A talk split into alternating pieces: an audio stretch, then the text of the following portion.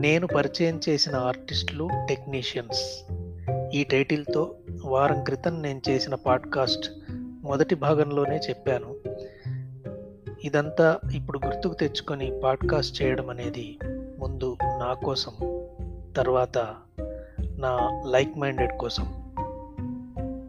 నేను ఇప్పటి వరకు చేసిన మూడు సినిమాల్లో కనీసం ఒక ఇరవై మంది కొత్త వాళ్ళను ప్రధాన పాత్రల్లో ఇంట్రడ్యూస్ చేశాను.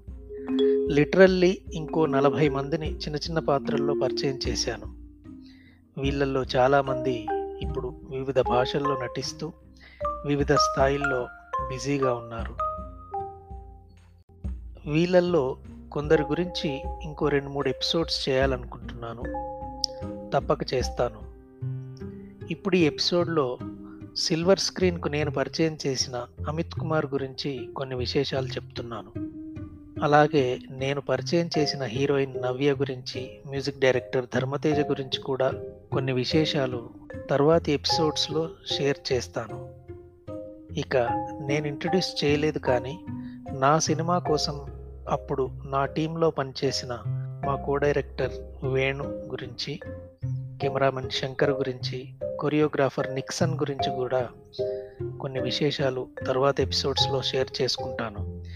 నేను మళ్ళీ రెగ్యులర్గా సినిమాలు చేయాలని నిర్ణయం తీసుకొని చేయబోతున్న సందర్భంగా మళ్ళీ పూర్తి స్థాయిలో ఆ మూడ్లోకి పూర్తిగా దిగిపోవడానికి ఇలాంటి పాజిటివ్ జ్ఞాపకాలు ఒక మంచి డ్రైవ్లా పనికొస్తాయి.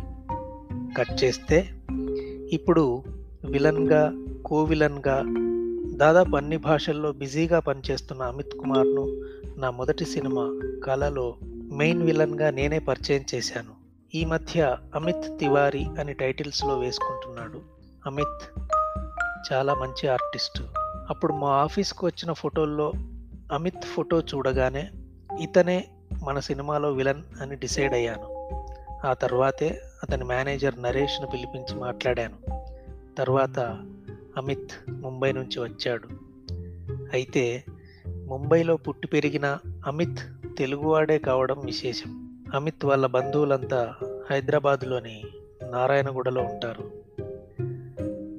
అమిత్కు యాక్టింగ్ మీద ఎంత ప్యాషన్ అంటే మా కెమెరామెన్ శంకర్తో సహా మా టీం అంతా అతను యాక్ట్ చేస్తున్నప్పుడు చాలా ఇష్టంగా చూసేవాళ్ళు.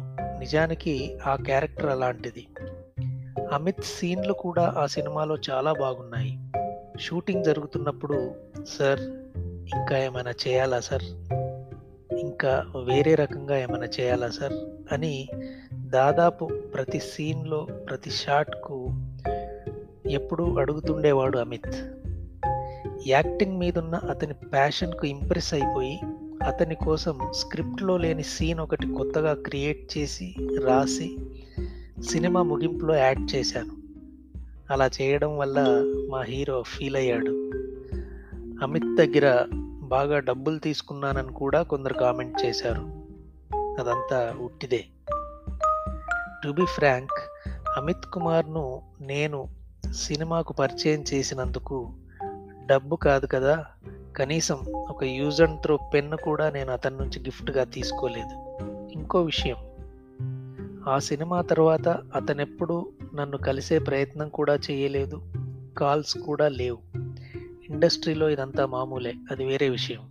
He is a very good actor మిగిలిన విషయాలు జస్ట్ ట్రాష్ నేను పెద్దగా పట్టించుకోను.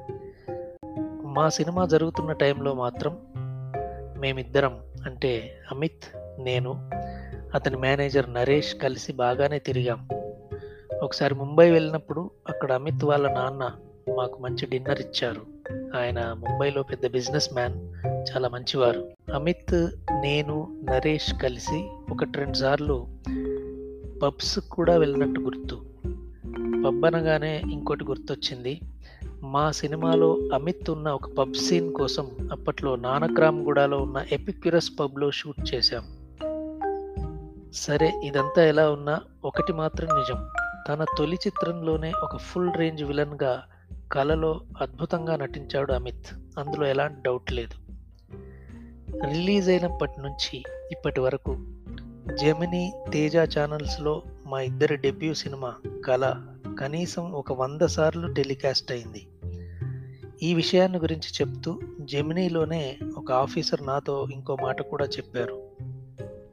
సార్ మీ ప్రొడ్యూసర్కి ఎన్ని డబ్బులు వచ్చాయో తెలియదు కానీ మా జెమినీ ఛానల్కి మాత్రం వేసినప్పుడల్లా పండగే. స్పాన్సర్లు ఎక్కువే యాడ్స్ కూడా ఎక్కువే. కట్ చేస్తే నా సినిమా తర్వాత అమిత్కు వైవిఎస్ చౌదరి పూరి ఎస్ఎస్ రాజమౌళి త్రివిక్రమ్ వంటి డైరెక్టర్ చాలా మంచి క్యారెక్టర్స్ ఇచ్చి లిఫ్ట్ ఇచ్చారు. నాకు తెలిసి గత పదేళ్ళలో తెలుగులో సినిమాలు తీసిన టాప్ డైరెక్టర్ అందరి సినిమాల్లో అమిత్ నటించాడు. అయినప్పటికీ నా ఉద్దేశంలో అమిత్కు ఇంతవరకు నా మొదటి సినిమా కళలో వచ్చినంత ఫుల్ లెంగ్త్ విలన్ రోల్ ఇప్పటి వరకు రాలేదు. ఎందుకనో తెలియదు లేటెస్ట్గా ఈ మధ్య మోస్ట్ ఎలిజిబుల్ బ్యాచులర్ సినిమాలో కూడా అన్నయ్యగా సపోర్టింగ్ రోల్లో చూశాను. ఆ మధ్య ఏటీటీ కోసం ఆర్జీవి తీసిన మినీ మూవీ నేకెడ్లో కూడా చేశాడు.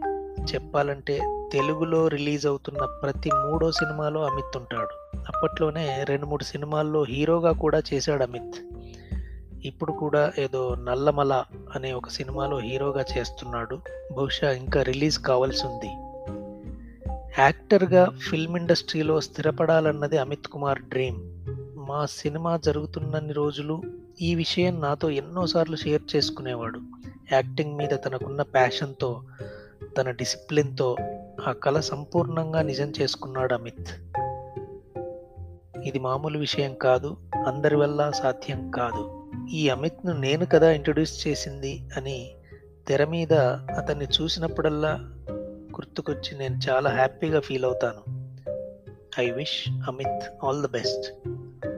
Cut చేస్తే ఇప్పుడు అతి త్వరలో నేను చేయబోతున్న సినిమాలో ఫ్రెష్గా ఒక ఐదు జంటల్ని పరిచయం చేయబోతున్నాను.